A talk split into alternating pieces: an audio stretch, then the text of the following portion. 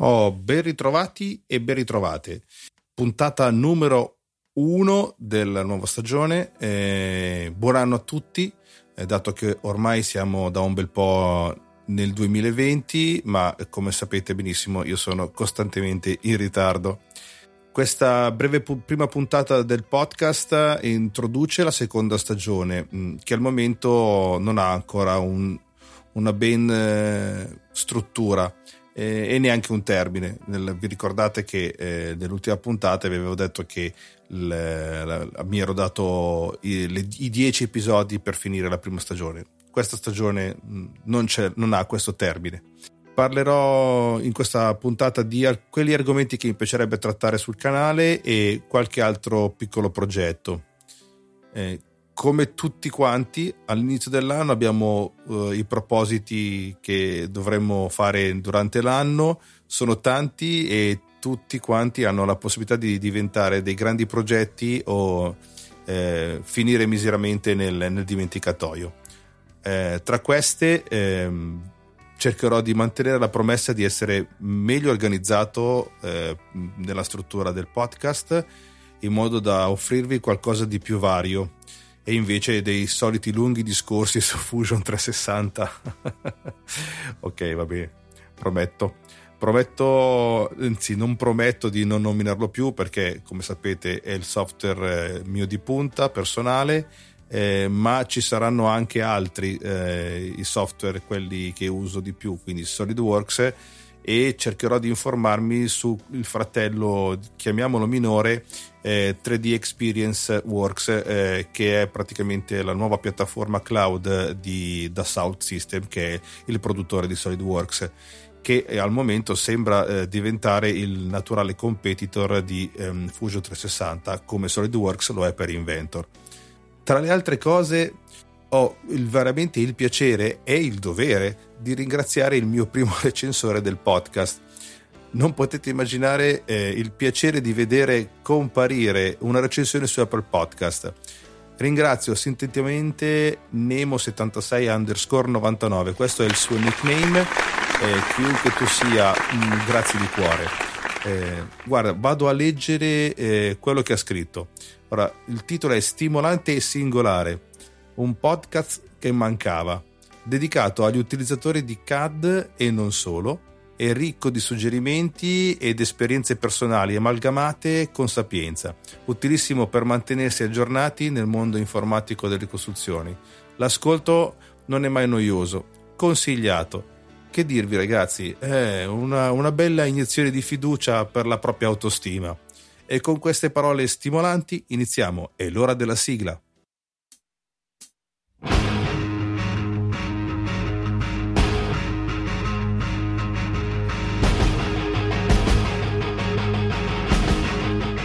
Benvenuti amici e amiche tiraline, benvenuti a voi depositari della proiezione ortogonale e del gioco delle tolleranze. Questo è il mio podcast, io sono Daniele Borghi, direttore tecnico CAD 3D e aspirante podcast. Benvenuti a bordo, questo è il Tiraline. Torno a parlare ancora della recensione che è stata lasciata su Apple Podcast. Credo sia capitato a tutti i podcaster sapere che qualcuno ti ascolta e si è preso anche la briga di lasciarti una sua opinione. Beh, ragazzi, come vi ho detto prima, è una bella iniezione di fiducia, perché è una recensione che è arrivata in un momento un po' strano, un po' di sconforto, perché non ero proprio sicuro di proseguire il podcast. È una vera iniezione di energia. Grazie ancora di cuore. Come sapete tutti, quei 2 o 3 che mi ascoltano, io sono un freelance. Per questo motivo sto preparando una serie di argomenti che riguardano appunto su come essere freelance nella professione di disegnatore o designer. Saranno consigli e idee in generale, non saranno specifiche, prese qua là un po' dalla rete, ma anche qualche esperienza personale ve la racconto. Un altro argomento che potrete trovare interessante è quello sui grandi assiemi di SolidWorks. Vi parlerò portandovi un po' della mia esperienza e di come poterli massimizzare le prestazioni del software e di come anche organizzarli meglio, perché i grandi assiemi sono uno dei talloni d'Achille di SolidWorks. Credo che introdurrò alcuni argomenti anche sulla stampa 3D, dato che i prezzi sono sempre più accessibili. C'è la possibilità di poter accedere anche alle stampanti 3D. Per chi magari fa prototipazione o anche solamente è un novello makers, bisogna sicuramente conoscere l'argomento, e soprattutto per un tiraline come noi è sicuramente d'obbligo. Un altro argomento che ho tralasciato nella precedente stagione è quello sicuramente dedicato all'informatica, o meglio l'hardware. È un argomento che ho solamente scalfito in 2 puntate, di cui vi lascio il link in descrizione, sulla costruzione di una build di un computer dedicato per il CAD. Purtroppo per noi tiralinee il mercato in questo momento non è proprio movimentato, ci sono nuove ed eclatanti uscite. Perché? Non lo so perché. Forse le software house sono un po' statiche. Ecco, forse è una delle domande a cui vorrei dare una risposta. Ci sono poi 2 o 3 recensioni su qualche device che possiamo trovare utile sulle nostre scrivanie, tipo i mouse adatti per il CAD, o lo Space Mouse, oppure una tastiera, il monitor, insomma tutto quello che utilizziamo per poter disegnare bene i nostri progetti, le nostre commesse. Un'altra delle promesse è di rimanere al passo con gli update dei software CAD, perché purtroppo sono molto veloci e anche molto lunghi anche da descrivere. Molte volte ci sono delle cose descrittive che solamente magari guardando o il video o la GIF animata o anche l'immagine, cosa che sul podcast è un po' difficile da far passare. Cercherò di rimanere al passo. Ah, ecco, dimenticavo, avevo promesso anche di consigliarvi qualche libro. Non ci sono molti libri sugli argomenti di disegno, per lo più sono manuali di software o di altro ancora di simile. Qualche cosa ho trovato, potrebbero magari tornarvi utili per magari studiarvi o fare dei corsi abbinandoli al libro, potrebbe trovarli interessanti. Insomma, abbiamo tanta carne al fuoco che spero di cuocere per benino. Insomma ragazzi, una cottura media va bene? Il 2021 è stato un anno interessante per certi versi. Non è stato così interessante e devastante come l'anno precedente, grazie a Dio, ma il 2021 ci ha sicuramente tenuti allerta. Tra disordini politici, incertezze pandemiche, sfide in corso nella catena di approvvigionamento, oppure la serie TV Squid Game, non potremo mai davvero dire che cosa sarebbe successo dopo. Siamo nel nuovo anno e sperando che il 2022 sia il culmine di questo biennio di follia in tutti i campi. Può sembrare arrogante, però vorrei buttare lì e suggerire qualche idea di cosa aspettarci per quest'anno. Io la butto lì, nel senso che ho letto un centinaio di articoli sull'argomento. Ecco, ho raccolto bene o male 5 tendenze da aspettarsi per l'hardware sulle workstation CAD del 2022. Allora, il primo argomento è: si spera che il movimento per il diritto alla riparazione continui lo slancio acquisito lo scorso anno. L'idea è che gli utenti finali siano in grado di servire la propria proprietà sembra incontrovertibile. Mamma mia, mi si è impappinata la lingua. Ma i produttori di tale proprietà non sono d'accordo e alcuni hanno reso quasi impossibile per i loro clienti riparare qualsiasi cosa da soli. Non faccio nomi, vedi Apple, oppure anche adesso comunque molti PC, anche Windows, sono difficili da riparare. Questa battaglia tra produttori e utenti abbraccia tutti i settori, dall'automotive alle attrezzature agricole, e sta guadagnando sempre più attenzione anche nel mondo dell'elettronica di consumo. Infatti telefoni, tablet e laptop sono i principali responsabili di questo cambiamento. ma il 2021 ha visto alcuni atteggiamenti mutevoli da parte dei produttori. Vedi Apple che ha permesso la possibilità di cambiare la batteria sull'iPhone 13. Invece il più idealista di tutti è la startup Framework. Ora, non conoscevo questa startup, ve lo dico, non l'avevo mai sentita nominare e nemmeno il loro progetto. Ci sono inciampato mentre cercavo novità da portare sul podcast. Sicuramente riprenderò l'argomento documentandomi per bene e approfondendo la notizia. Questa azienda è stata fondata da Nirav Patel, un ex ingegnere hardware di Oculus, che ha cercato di realizzare un laptop progettato per essere aggiornabile e riparabile. Il nome del laptop è Framework, o per l'esattezza Framework Laptop.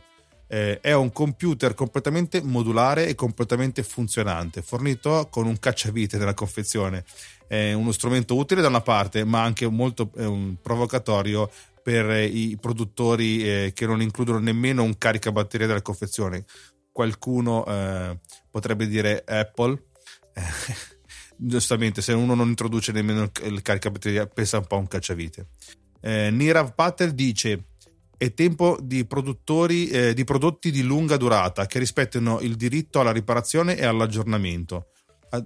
Sembra a detta di tutti che ne hanno provato uno, e il computer ha mantenuto le promesse, sottolineando anche che le restrizioni alla riparazione non sono una parte inevitabile dell'elettronica di consumo. Quindi aspettiamoci che la lotta per il diritto alla riparazione continui ben nel 2022. Ci siamo divertiti tutti a lavorare da casa, vero? Negli ultimi 2 anni, forse tranne quelli di noi che ne sono completamente stufi, perché avendo i bambini in casa è stato veramente un pandemonio. Così naturalmente in ogni caso il concetto di lavoro a distanza non scoprirà sicuramente nel 2022, anche se potrebbe manifestarsi semplicemente come una parte di un paradigma ibrido casa ufficio.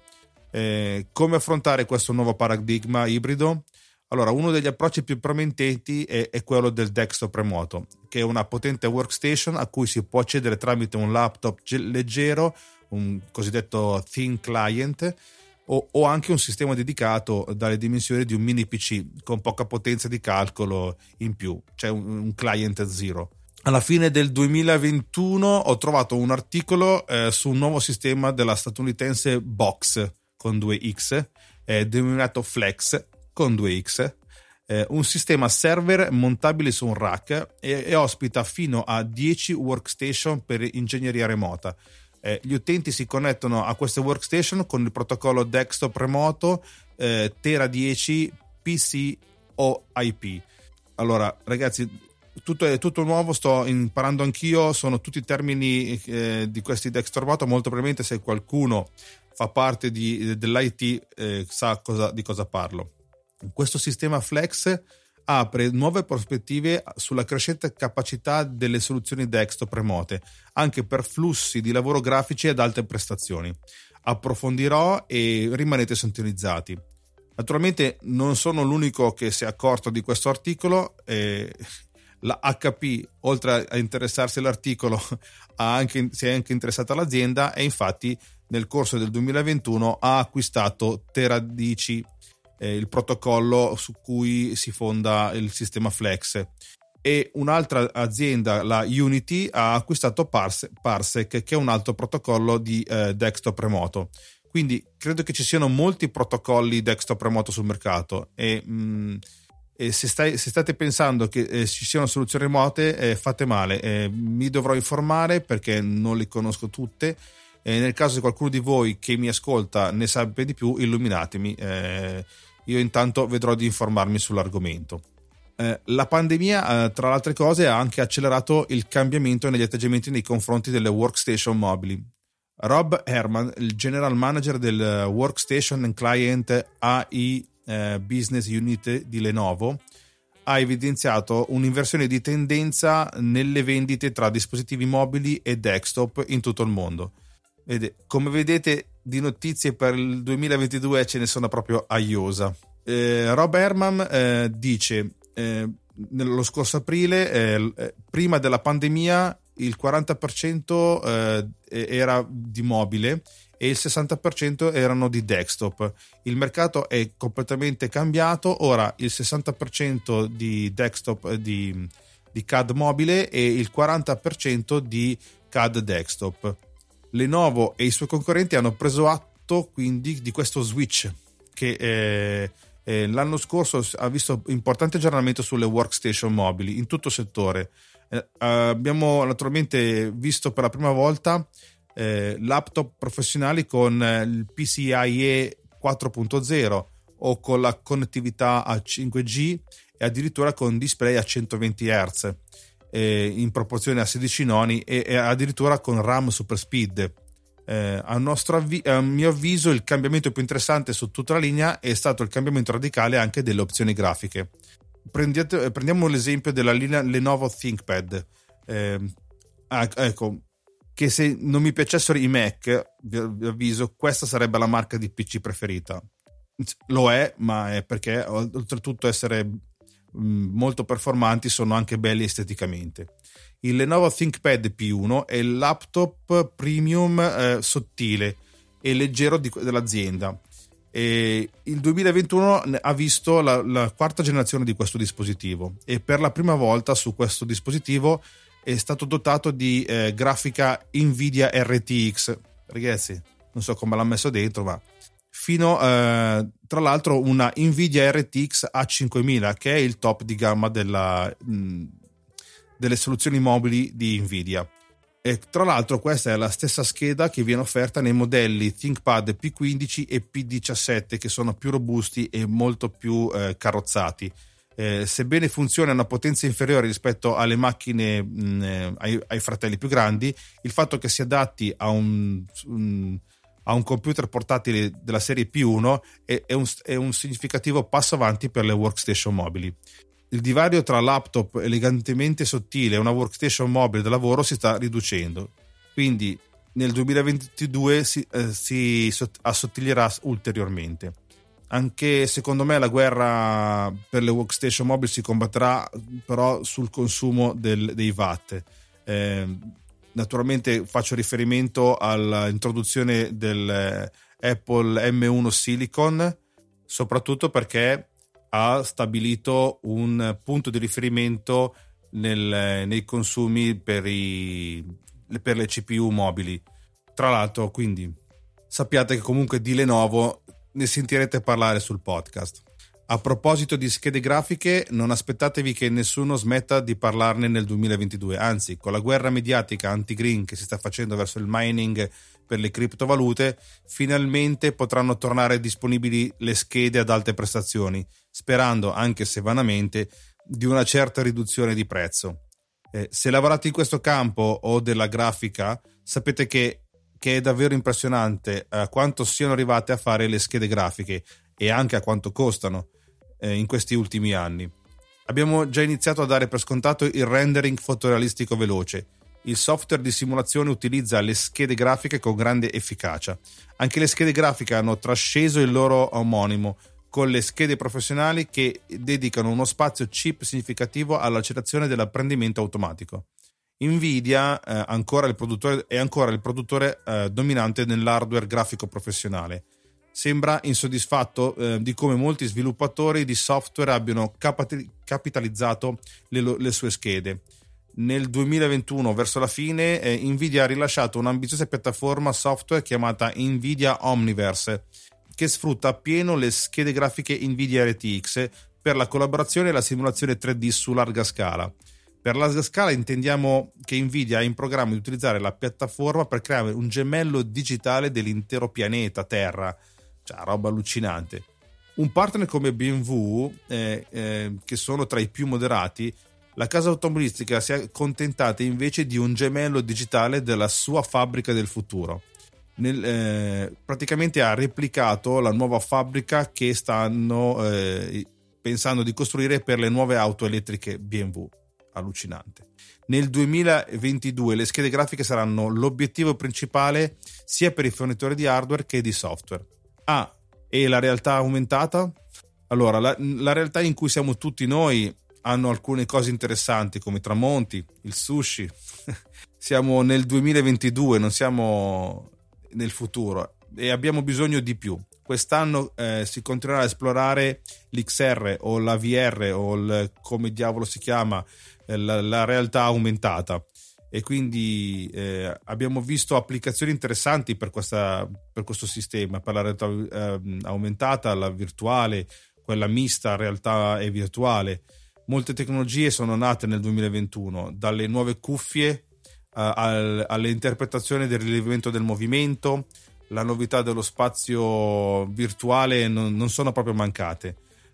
Siamo senza dubbio nella fase di crescita di questa tecnologia, che sta facendo costanti progressi mentre cerca di smorzare il clamore degli ultimi anni, perché naturalmente non tutti indossiamo occhiali intelligenti e andiamo in giro con gli Oculus in faccia tutto il giorno, e sicuramente non abbiamo un ponte ologrammi come l'Enterprise di Star Trek, ma la maggior parte di noi potrebbe pensare di utilizzare la realtà aumentata nel nostro lavoro.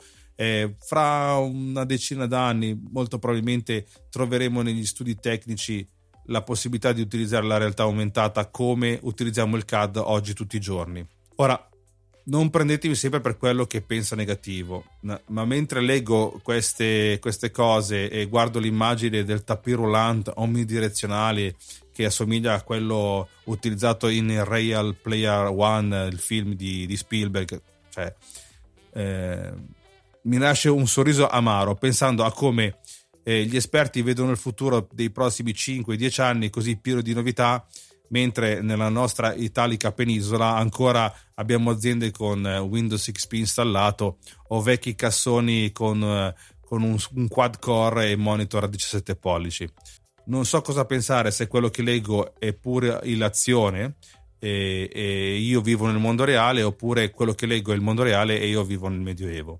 Personalmente vedo l'adozione della realtà aumentata in Italia e la sua introduzione quasi come pura fantascienza. Ma tornando a fantasticare, ecco, una previsione tangibile per la realtà aumentata nel 2022 sono gli Apple Glasses, che saranno sicuramente annunciati quest'anno. Naturalmente, come ben sapete, è il segreto di Pulcinella, perché l'azienda più preziosa del mondo sta realizzando i propri occhiali intelligenti. Se questo è davvero l'anno in cui Tim Cook li condivide finalmente col mondo, sapremo se la realtà virtuale o la realtà aumentata ha superato l'hype, divenendo qualcosa di più reale. Credo di aver messo tanta carne al fuoco, come ho detto prima, molto bene, e quindi abbiamo argomenti da approfondire. Non sono mai stato un amante degli elenchi, di quegli elenchi che si fanno all'inizio dell'anno per i propositi, soprattutto perché mi conosco e so che alla fine forse riesco a fare i primi due di quell'elenco se sono davvero bravo o motivato. Allora, ho rubato l'elenco da Roberto di Snap Architettura Imperfetta, che lo ha pubblicato sul suo podcast, ma credo che a sua volta, se non sbaglio, lo ha trovato sul suo canale Telegram, che a sua volta, vabbè, adesso non mi ricordo più, vi metto il link originale della descrizione dell'episodio. Io leggo e commento. Primo punto: smettere di procrastinare. Ci facciamo una grossa risata perché io inizio sempre troppi progetti e poi mi ritrovo con poco tempo a disposizione. Dovrei fare meno ma meglio, soprattutto perché ho mille cose sulla scrivania e non solo quello. Punto 2: svegliarsi presto la mattina. Avete bimbi? Sì o no? Nel primo caso, che ve lo dico a fare, ragazzi, diciamo che le 6:30 sono ormai il trend da almeno un anno e mezzo, da quando il piccolo Matteo ormai detta la nostra agenda, la mia e quella di mia moglie, e non possiamo fare altro che adeguarci. Il problema è andare a letto presto, dato che dopo le 21, quando finalmente il nano si addormenta, che riesco a fare qualcosa, podcast compreso, il che mi porta spesso ad andare a letto dopo la mezzanotte e alla mattina rincoglionito. Il terzo punto è allenarsi almeno 3 volte a settimana. Diciamo che lo faccio, durante il lockdown mi sono comprato un walking pad per fare le cosiddette camminate veloci, ormai sono anziano, 40-45 minuti circa, 3 km e mezzo, 3 volte a settimana, niente male, dai. Il quarto punto è il mangiare sano 6 giorni su 7. È quasi impossibile per me che mangio fuori casa il pranzo e quindi niente di quello che si trova nei bar o nelle tavole calde è sano, ve lo assicuro. Sì, forse della pasta sarebbe meglio dell'insalata, ma già si deve ingoiare amaro per il lavoro, almeno un po' di gioia mentre si mangia. Il quinto punto è leggere 52 libri all'anno. Allora, ho il Kindle che prende polvere sul comodino da almeno 6 mesi. Riesco a leggere almeno prima dell'arrivo di Matteo solo durante le vacanze estive. Se riesco a leggere un libro devo dire che è già un traguardo.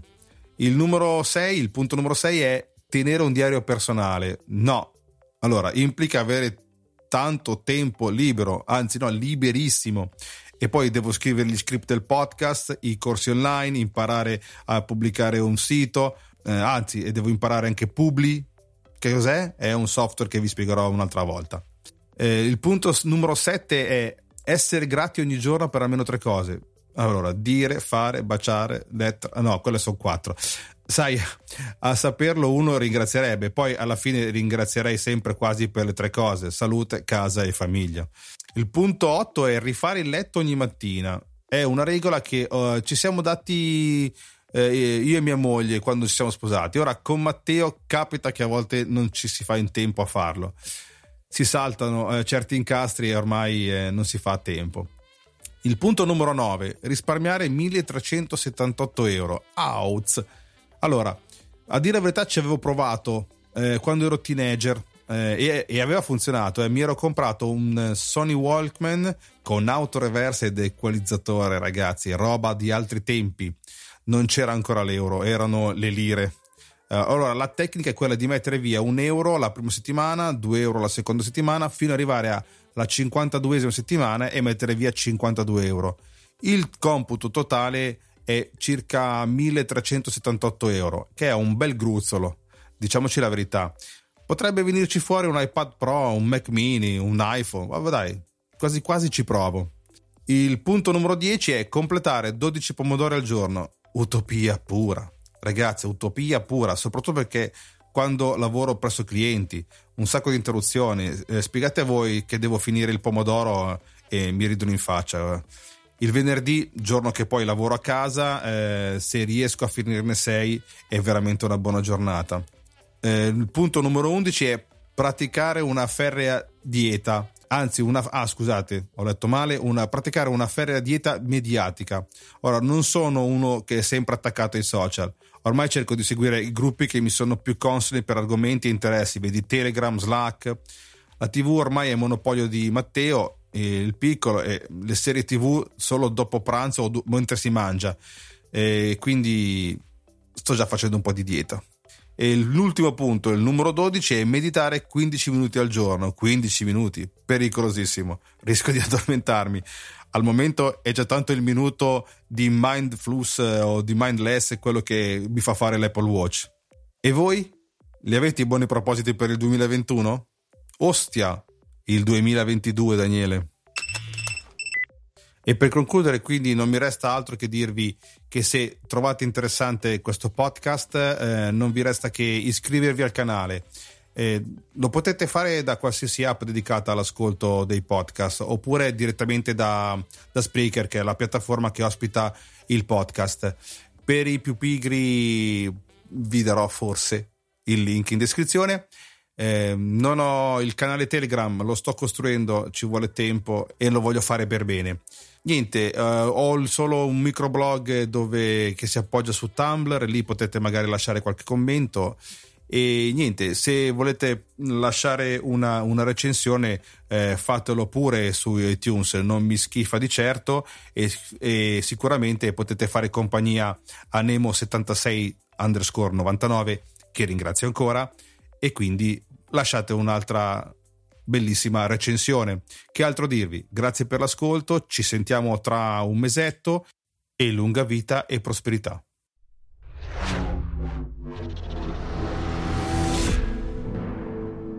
This podcast is edited with producer. Discover more at ultimedia/producer, ulti.media/producer, P-O-D-U-S-C-E-R.